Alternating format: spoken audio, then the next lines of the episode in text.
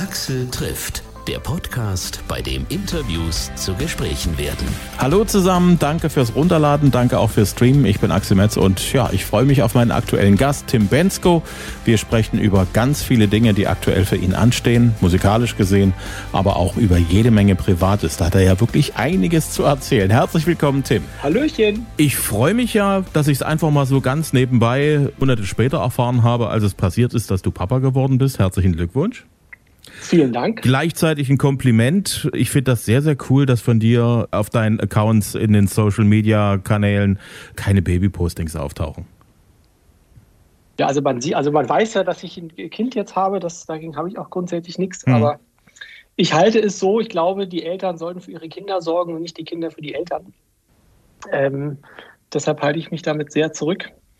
Ähm, und ähm, ja, also am Ende ist es natürlich jedem selbst überlassen, aber ich finde das auch tatsächlich ein bisschen schwierig, ähm, seine Kinder im Internet auszuschlachten quasi. Hm. Aber natürlich gleichzeitig ist die Freude so groß, wenn man Nachwuchs bekommen hat, dass man nicht an sich halten kann, es laut in die Welt hinauszuschreien. Aber damit hat sich dann auch. Das reicht dann auch an Informationen erstmal. Absolut. Das hat natürlich deinen normalen Tagesablauf komplett verändert, Papa zu sein, oder? Ja, also das, äh, ich bin ja als Musiker bin ich ja selbstständig tätig. Ne? Und dementsprechend ähm, habe ich eigentlich jetzt jahrelang den großen Luxus gehabt, dass ich eigentlich immer selbst entscheiden konnte, wann ich was tue, zumindest ähm, im größeren Maße, als ich das hätte, wenn ich irgendwie irgendwo Angestellter wäre. Äh, das ist natürlich jetzt vorbei. jetzt richtet sich alles äh, nach dem kleinen Wesen und man versucht irgendwie in den freien Sekunden so ein bisschen seiner Arbeit nachzugehen. Hm. Ist das schwierig für dich oder hilft dir das Ganze, wenn du weißt, ich habe so einen bestimmten Abschnitt an Zeit jetzt, den ich jetzt verwenden kann, weil Baby schläft zum Glück. Hilft dir das, dich besser zu strukturieren? Ähm, ja, ich glaube, so richtig hat man gar nicht die Chance, sich zu strukturieren, weil dann doch immer alles anders kommt. Das ist ja bei einem Baby so, dass immer, wenn man denkt, jetzt weiß man, wie der Hase läuft, ist es ab da wieder anders. ähm, aber gleichzeitig natürlich versucht man die Zeit, die man hat, effektiver zu nutzen, die kleinen Zeitfenster, die einem dann da so sich plötzlich ergeben. Und ich darf dir da so als Profi-Papa von zwei fast großen Kindern den Tipp geben, bleib schön weiter auf dem Trichter. Du hast schon das prinzipielle System rausgefunden. Immer dann, wenn du glaubst, wie der Hase läuft, ist es nicht mehr so. Ja, das, ja, und ich glaube, also das Wesentliche ist, glaube ich, eigentlich ähm, so ein Pragmatismus, der sich einfach ergibt. Ne? Also es geht gar nicht mehr danach, dass man sich denkt, oh, ich würde das aber lieber gerne so und so machen. Ähm, oder dass man sich irgendwie eben beklagt, dass irgendeine Sache nicht so läuft, wie man das gerne hätte, weil man sich irgendwann einfach damit abfindet, dass es eh anders kommt, als man sich das wünscht. Und diesen Pragmatismus, das finde ich tatsächlich wirklich eigentlich ganz schön. Ähm, neben der Tatsache, dass man weniger Zeit für alles hat, hm. kann ich das irgendwie sehr würdigen, dass man einfach plötzlich gelassener wird, weil man sagt, komm, das wird dann schon trotzdem irgendwie. Das ist eine sehr erwachsene Erkenntnis, die du da hast. Ich glaube, das wäre vor vielleicht fünf, sechs Jahren so auch noch nicht möglich gewesen, oder? Äh, meinst du das jetzt so in Bezug auf die eigene ähm, ja. Reife? ja, aber weiß es nicht. Also, also bestimmt nicht. Nein, also ich, das, also glaube ich auch nicht. Ähm, vor fünf, sechs Jahren hätte ich mich eh noch nicht so richtig in der Vaterrolle gesehen. Ähm, ja, also ich glaube, dass es tatsächlich irgendwann, man entwickelt sich ja doch irgendwie weiter, ob man nur will oder nicht. Und mit 36 äh, hatte ich jetzt schon noch das Gefühl, ich bin jetzt so weit, mich dieser Herausforderung zu stellen. Aber ähm, frag mich in fünf Jahren nochmal, wie ich die ersten Jahre gemeistert habe. Das ist ja immer, wie gesagt, eine Momentaufnahme. Bis jetzt kann ich mich nicht beschweren ähm, und habe es auch nicht vor, das zu ändern. Aber man weiß es nicht. Gucken wir hm. mal, wie es sich entwickelt. Ach, ich bin das, guter Dinge. Das wird alles. Und solange du guter Dinge bist, geht es auch immer irgendwie weiter. Man wird immer mal schlecht schlafen, ja, das gehört dazu. Aber das Ganz kommt genau. Man darf sich bloß nicht, man darf sich bloß nicht, man darf bloß, glaube ich, nicht so, so Regelmäßigkeiten ableiten, wo keine sind, weil man dann nämlich, glaube ich, relativ schnell in so einen in so einen Strudel kommt, dass man das Gefühl hat, okay, jetzt ist es nur noch total anstrengend. Aber es wechselt sich halt schon extrem ab, finde ich. Ja, na klar, logisch. Und in einem Jahr wird dir das, was, was du jetzt für aufregend und stressig empfindest, dann total entspannt vorkommen. Ich finde ja so, die komischste Phase für Eltern ist die, wo Kinder schon mobil sind und noch nicht so richtig sprechen können. Die wollen überall ja. hin, die krabbeln dann auch überall hin und wenn die danach laufen können und dann rennst du ständig hinterher. Wenn du da durch bist, dann kommt noch die Trotzphase und wenn das erledigt ist, dann wird es langsam schön, richtig entspannt. Wenn die dann anfangen ja. zu erzählen, wenn die anfangen auch das zu machen, was du ihnen sagst. Also renn nicht gegen diese Tür. der Tag ist der entscheidendste.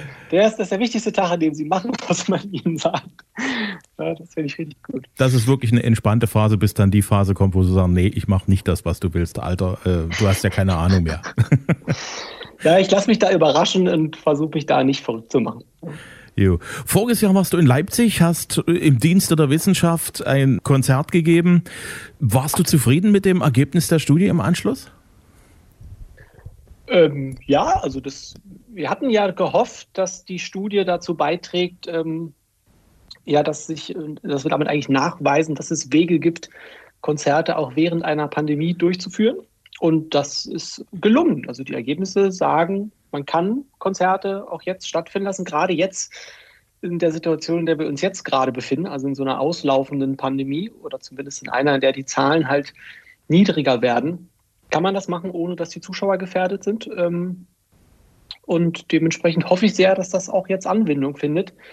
Ähm, befürchte aber so ein bisschen, dass man jetzt eher darauf wartet, bis es wirklich vorbei ist, ähm, um da jetzt nicht unnötiges Risiko einzugehen. Aber eigentlich hat die Studie den Nachweis erbracht, es ginge ist aus dem ganzen Tag, den du da verbracht hast in, in Leipzig, du hast ja verschiedene Versionen eines Konzertes sozusagen äh, dargeboten. Gab es da irgendwelche Rückschlüsse für dich, für später, wo du sagst, also das hat irgendwo Einfluss auf die Art und Weise, wie ich meine Shows in Zukunft plane?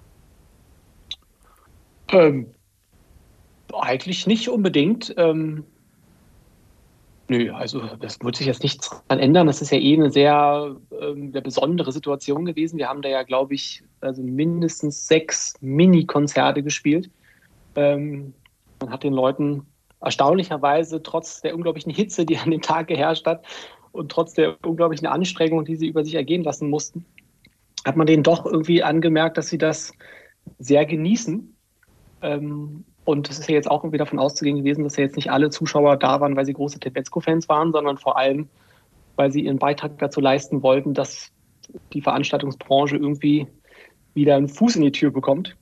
Und die Leute haben das ja total genossen. Das gibt uns also eher so ein bisschen Selbstbewusstsein für dann hoffentlich bald anstehende normale Konzerte, ähm, dass das, was wir da irgendwie gerade machen, musikalisch schon irgendwie Hand und Fuß hat. Hm. Was ich ja total cool fand, so im Nachgang bist du ja so richtig gehend international durch die Presse gegangen, also bis hin in die USA. Wurde berichtet, dass, dass, dass da ein German Singer da irgendwas Konzertmäßiges macht. Also fand ich schon sehr, sehr cool.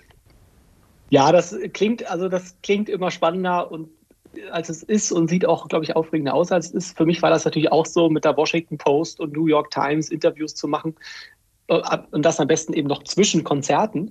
Also das war ja während wir da Konzerte gespielt haben, was ich mit denen gesprochen habe. Ähm, aber am Ende, ja, sind das auch nur, ist das am Ende ein Interview wie jedes andere. Ähm, und auch da gibt es die gleichen Probleme, die, äh, es überall gibt, dass da nicht unbedingt so exakt berichtet wurde, sage ich jetzt mal. Es wurde immer halt so ein bisschen so dargestellt, als hätten wir da einfach so aus Spaß, an der Freude einfach ein Konzert gespielt. Ähm, was wir eigentlich nicht haben. Das war wirklich eine, eine Studie unter größten Sicherheitsvorkehrungen. Alle wurden getestet, mussten Masken tragen. Ähm, und wir haben da schon versucht, einen sinnvollen Beitrag zu leisten. Da ging es jetzt nicht um, um Spaß an der Musik in erster Linie, sondern wirklich äh, hatten wir so ein bisschen die Hoffnung, dass wir da unseren Beitrag leisten können, dass es bald wieder Veranstaltungen und Konzerte geben kann. Und das ist so ein bisschen kurz gekommen in der Berichterstattung. Hm. Äh, auf der anderen Seite viele Kollegen von dir haben da mit viel Interesse drauf geschaut, weil die Konzertbranche ist ja eine von denen, die am meisten unter dem letzten anderthalben Jahr mittlerweile kann man schon sagen, gelitten haben. Ähm, ja, ich hoffe. Aber noch hm. viel wichtiger wäre es natürlich, dass das irgendwie auch bei der Politik ähm, ankommt. Ähm, ja, jetzt ist ja fast quasi schon zu spät, dass ich irgendwie was tun könnte, aber man hatte ja schon irgendwie doll den Eindruck, dass man die Veranstaltungsbranche oder grundsätzlich Kunst und Kultur so ein bisschen abgestempelt hat als, naja, das ist ja irgendwie brotlose Kunst, das ist jetzt ähm, nicht so richtig relevant in so einer Krisensituation. Ähm, das verstehe ich auch grundsätzlich so auf den ersten Blick, im ersten Moment, dass man sagt, okay, Großveranstaltung ist uns jetzt zu riskant. Aber trotzdem ähm, ist das ja eine Branche, die erstens einen großen wirtschaftlichen Beitrag leistet, ähm, aber natürlich auch gerade in so einer Phase ist halt Kunst und Kultur psychologisch ja so wichtig für die Leute. Ähm, und dass man jetzt diese Branche so vor sich hin vegetieren lässt in dieser Zeit, das ist schon ein bisschen, finde ich, ein Armutszeugnis hm. für ein Land, das sich ja eigentlich so ein bisschen auch mit den Künstlern und Künstlerinnen dieses hat, brüstet. Hm. Vor allen Dingen, weil ja diese diese großen Konzerte, diese da, wo Tausende von Menschen hingehen, das sind ja in der Regel auch die Konzerte mit den Acts, die, sagen wir mal, so viel auf dem Konto haben, um da auch mal ein Jahr äh, zu überstehen. Die vielen kleinen und mittleren Konzerte, die dann so in den, in den kleinen, mittleren Clubs gespielt werden, das sind ja dann meistens auch die Musiker, die tatsächlich das Geld auch brauchen aus den Live-Aufnahmen. Ganz genau. Also zum einen, also, also natürlich die, die, also ich sage mal so, die Leute, die man im Fernsehen sieht, das sind, glaube ich, nicht die, um die man sich jetzt da Sorgen machen muss in den letzten eineinhalb Jahren, sondern eher um die Leute hinter den Kulissen. Ähm, weil egal wie groß das Konzert ist, da sind im Hintergrund immer Leute, die, die am Ende dafür sorgen, dass das überhaupt stattfinden kann, die jetzt eineinhalb Jahre ohne Arbeit sind. Ähm, und genau richtig, wie du sagst, die ganzen kleinen Künstler, die kleinen Bühnen, die kleinen Veranstaltungsorte, das sind die, die jetzt ja, extrem gelitten haben in den letzten anderthalb Jahren. Und ähm, ja, trotz aller Versuche, das zu ändern, so ein bisschen vergessen wurden. Ist es dir eigentlich gelungen, deine Band, deine Crew, so gut es geht, zusammenzuhalten? Weil viele haben sich ja auch in der Not umorientieren müssen. Vor allen Dingen so die ähm, Crew-Leute. Der Stand heute ähm, gehe ich davon aus, dass wenn wir wieder Konzerte spielen können, was ja hoffentlich sehr bald der Fall sein wird, ähm, dass Band und Crew noch am Start sind. Aber es ist ja immer noch so, dass das ja eher eine Hoffnung ist, als dass da jetzt in irgendeiner Art und Weise man sich auf irgendwas verlassen könnte. Ähm, also ich glaube, wenn es dieses Jahr dann wirklich irgendwann weitergeht, dass alle glimpflich durch diese Zeit gekommen sind. Ähm, aber wenn das noch länger dauert, dann ja, wird es wahrscheinlich eher schwieriger werden. Hm. Du hast eine neue Single am Start, kein Problem. Ganz genau. Es geht so ein bisschen um so diese, diese Sehen und Gesehen werden Angelegenheiten, auf denen man früher, als es noch kein Corona gab, ja öfters mal gewesen ist. Stammt der Song auch aus dieser Zeit? Äh, nee, den habe ich tatsächlich dieses Jahr geschrieben. Es ist gar nicht so lange her. Es ist ein paar Wochen her nur, dass ich den geschrieben habe. Aber ich neige eh dazu, eher über Dinge zu schreiben, die mich schon irgendwie eine Weile beschäftigen. Ähm, und in dem konkreten Fall war es so, dass ich, äh, dass das eigentlich meine Aufgabe war, für ein Buchprojekt einen Song zu schreiben. Ähm, und da hatte ich eine grobe Themenvorgabe, nämlich ob es vielleicht besser ist, in der Welt zu leben, die man sich vorstellt, als in der Welt, in der die also real existiert. Und dann habe ich irgendwie so überlegt, in welcher Situation könnte mich das treffen, dass ich so einen Gedanken hätte. Und ähm, in Verbindung dann eben auch mit der Zeile, kann jemand mal mein Glas halten, während ich aus dem Fenster springe, ähm, war das dann irgendwie relativ schnell klar, dass das ähm, so eine Smalltalk-Situation sein muss, in dem jeder nur sich mit Dingen brüstet und sich besser macht, als er eigentlich ist und man die ganze Zeit mit sich hadert, ob man jetzt irgendwie sich da so ein bisschen anpasst, in der Hoffnung, dadurch irgendeinen Vorteil zu haben oder eben einfach sagt, komm, ähm, ich verschwinde hier einfach, auch wenn dann vielleicht die Welt untergeht und ich einen Nachteil dadurch habe. Ich finde das sehr interessant, diesen Gedankengang. Äh, die Welt, die man sich vorstellt, ist, glaube ich, die Welt, in der man lebt. Also egal, wer man ist, die wirklich reale Welt so 100% begreifen können wir sie ja nie. Es ist ja immer. Das ist natürlich das, jetzt, das ist natürlich das, jetzt ganz bei, philosophischer Ansatz. Ja, das, was bei uns im Kopf ist, das ist ja praktisch eine Interpretation unserer Umwelt aus unserer Erfahrung heraus. Ähm, das ist absolut richtig. Das ist, wenn man zwei Menschen ein und dasselbe etwas vor die Nase hält, werden sie einfach unterschiedliche Sachen sehen. Ähm, das ist immer so. Ähm, ja, das ist, kann ich dir nur zustimmen. Das ist aber natürlich dann, da wird es dann sehr philosophisch, wenn man, wenn man, sagt, dass die Welt, es gibt nicht die Welt. Ja? Es gibt immer nur die Welt, die jeder Einzelne sich vorstellt. Hm. Das hat aber natürlich auch Vorteile, weil damit kann man sich die Welt auch so malen, wie sie einem gefällt. Ja? Möglich ist auch das, das stimmt. Äh, vor zehn Jahren bist du so für, für die meisten so aus dem Nichts aufgetaucht, nur noch kurz die Welt retten hat die Radiolandschaft beherrscht. Alle kannten irgendwie das Ding mit dem äh, Mails checken und dann die Welt retten und so weiter. Ähm, dem Song verdankst du ja irre, irre viel. Magst du den heute noch genauso wie damals, als du kurz davor standest, den Song zu veröffentlichen? Genau, also eigentlich würde ich sogar behaupten, dass ich ihn heute deutlich mehr mag, weil ähm, in den Wochen vor der Veröffentlichung von dem Song war ich mir ganz sicher, dass es ein Desaster wird. ich habe mich die ganze Zeit gefragt, warum sollte jetzt jemand auf die Idee kommen, diesen Song irgendwo zu hören oder zu kaufen? Damals gab es ja noch kein Streaming so richtig, also war es da eher kaufen. Ähm, und habe da wirklich nicht so richtig dran geglaubt, dass das irgendwie was werden könnte. Denn die Zeichen standen auch nicht so richtig auf Erfolg. Das hat sich dann wirklich erst so ein paar Wochen, nachdem der Song draußen war, hat das dann plötzlich so eine Wendung genommen. Und ja, also ich ähm, also, also weiß das wirklich sehr zu schätzen, was das für ein Glück ist, äh, so einen Song geschrieben zu haben, von dem man irgendwie ja fast ausgehen kann, dass wenn ich auf der Straße zehn Leute frage, neun werden wahrscheinlich den Song kennen. Ähm, wenn irgendjemand irgendwo in irgendeinem Film sagt, ich muss irgendwie kurz die Welt retten, dann werden die meisten Leute an diesen Song denken. Das ist ja einfach mehr, kann man ja als, als jemand, der einen Song schreibt, nicht erreichen und sich auch nicht wünschen. Hm. Ähm, ja. Ist dir der Song irgendwann mal in den letzten zehn Jahren auch auf den Keks gegangen? Nee, überhaupt nicht. Also wirklich, das ist wirklich eher eine umgekehrte Entwicklung. Am Anfang habe ich mich so ein bisschen schwer damit getan, ähm, so der Weltretter zu sein. Ähm, Gerade auch, weil eben irgendwie, also das Album, das dann irgendwie, mein erstes Album, das dann ein paar Wochen später rauskam, eigentlich sogar noch viel, viel erfolgreicher war als jetzt dieser eine Song. Da hat man am Anfang natürlich so ein bisschen Angst, dass dann jetzt alle auf diesen einen Song abstempeln, obwohl ähm, danach auch irgendwie noch der ein oder andere Erfolg folgte. Aber das hat sich dann auch über die Jahre gelegt. So mittlerweile finde ich das tatsächlich super witzig, mich selber als den Weltretter zu bezeichnen, weil es einfach so absurd ist. Ähm, und ja, freue mich da total drüber, dass der irgendwie immer noch in aller Munde ist. Ich kriege immer noch täglich unzählige Nachrichten, die sich irgendwie auf diesen Song beziehen. Ähm, und äh, ich werde den Teufel tun, mich darüber zu beklagen. Das ähm, werde ich eher als totale Auszeichnung. Hm.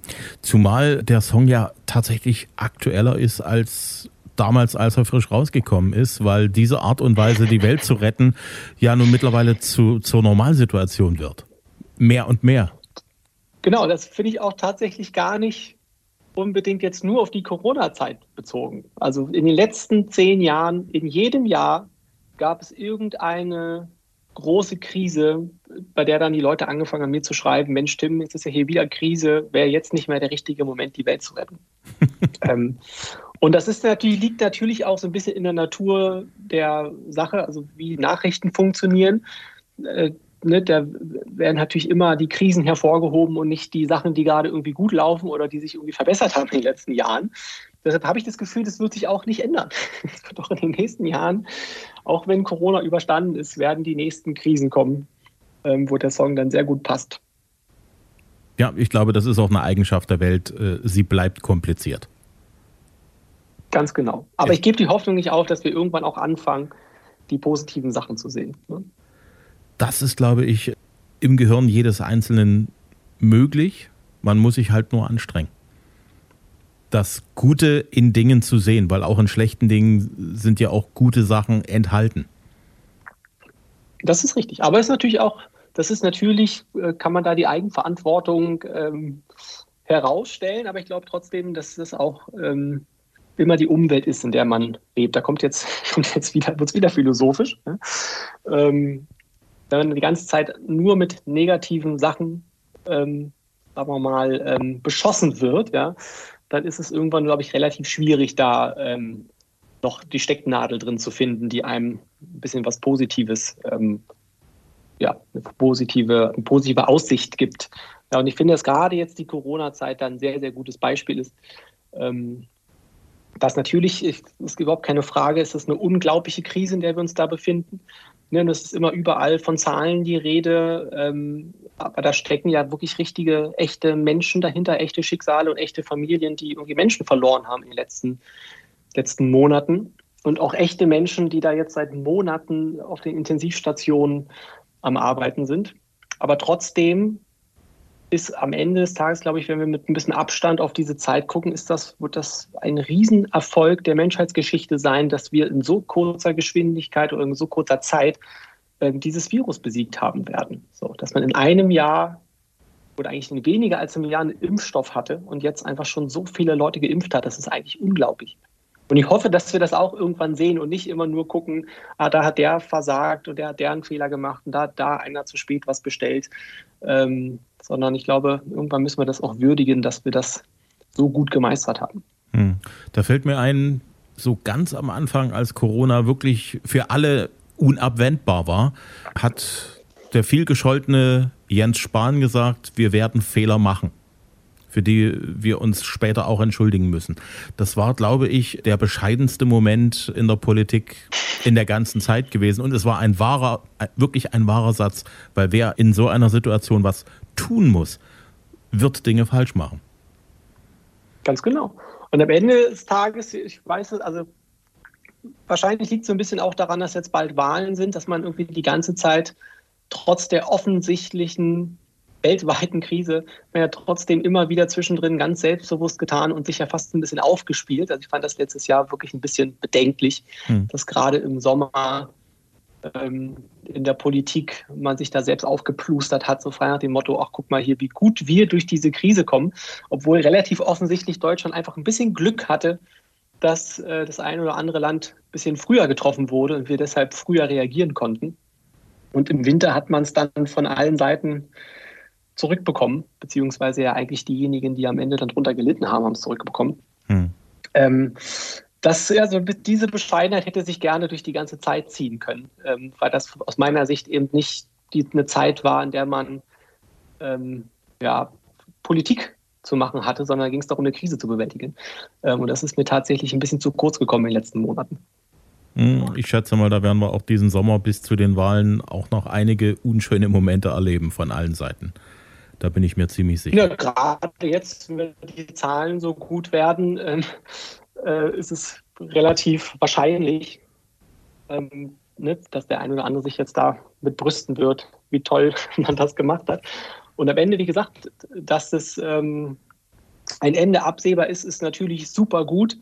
Ähm, aber trotzdem sind natürlich auch Fehler gemacht worden. Aber das mhm. bleibt natürlich, wie du schon gesagt hast, nicht aus in so einer Zeit. Das ist eine Krise, die für alle irgendwie neu war und natürlich hätte man da ganz viel besser machen können. Im Nachhinein ist man immer schlauer und mit Sicherheit hat man auch verpasst, sich rechtzeitig um Dinge zu kümmern. Äh, Beispiel digitaler Impfpass. Ähm, das kam ja dann doch irgendwie ganz überraschend, dass man sowas brauchen könnte. Ähm, aber schlussendlich, wenn es besiegt ist, ähm, hat man dann doch, muss man auch was richtig gemacht haben zwischendurch. Jawohl. Du hast eine aktuelle Single draußen. Ist das ein Zeichen dafür, dass in Kürze ein Album nachfolgt oder hast du da noch ein bisschen mehr Zeit? ähm, ja, in Kürze ist natürlich ein sehr dehnbarer Begriff. Ich arbeite auf jeden Fall an neuen Songs, habe auch schon einige andere geschrieben nach kein Problem.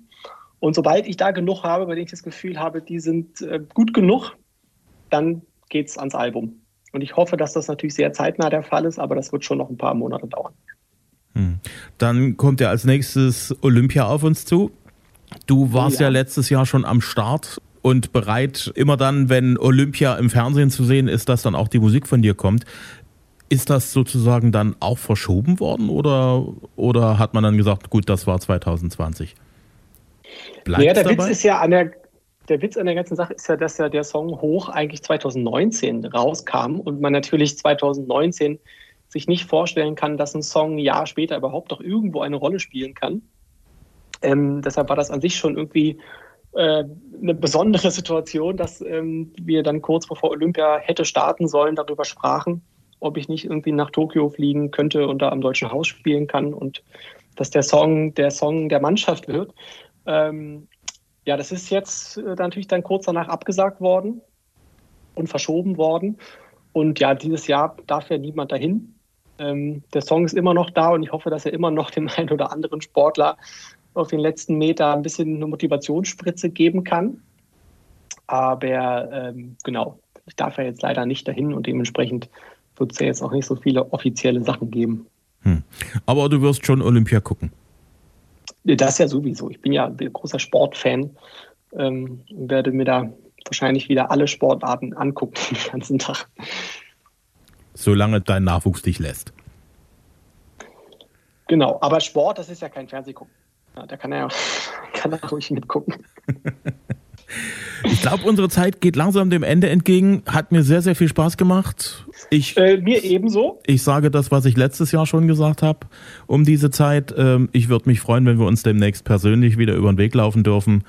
Gerne in Dresden, Leipzig, wann immer du in der Gegend bist. Du bist herzlich Ich mich willkommen. auch und ich werde auch zuversichtlicher, dass das auch bald wieder möglich ist.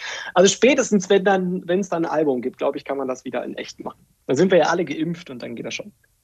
Super. Insofern, wir sehen es positiv. Ich danke dir sehr. Äh, ebenso, bis bald. Tschüssi. Axel trifft Tim Bensko. Die aktuelle Single heißt Kein Problem, ist überall zu haben auf sämtlichen Download- und Streaming-Portalen. Aktuelles über Tim findet ihr auch auf timbensko.de. Unter anderem auch Konzerttermine wie am 13. August in MacPom in Wolgast und am 19. September in Sachsen-Anhalt in Magdeburg. Ich hoffe, es hat euch Spaß gemacht. Wenn ja, bitte weiterempfehlen bei Freunden, Kollegen, Nachbarn, Verwandten und Bekannten. Ich freue mich über jeden neuen Hörer und natürlich auch über jeden neuen Abonnenten. Neue Folgen Folgen gibt es immer dienstags, immer kostenlos zum Hören per Download auf allen gängigen äh, Portalen, unter anderem auf Spotify, auf Amazon, Apple Podcast, auf TuneIn, AudioNow und hitradio RTL.de. Bis zum nächsten Mal. Ich freue mich.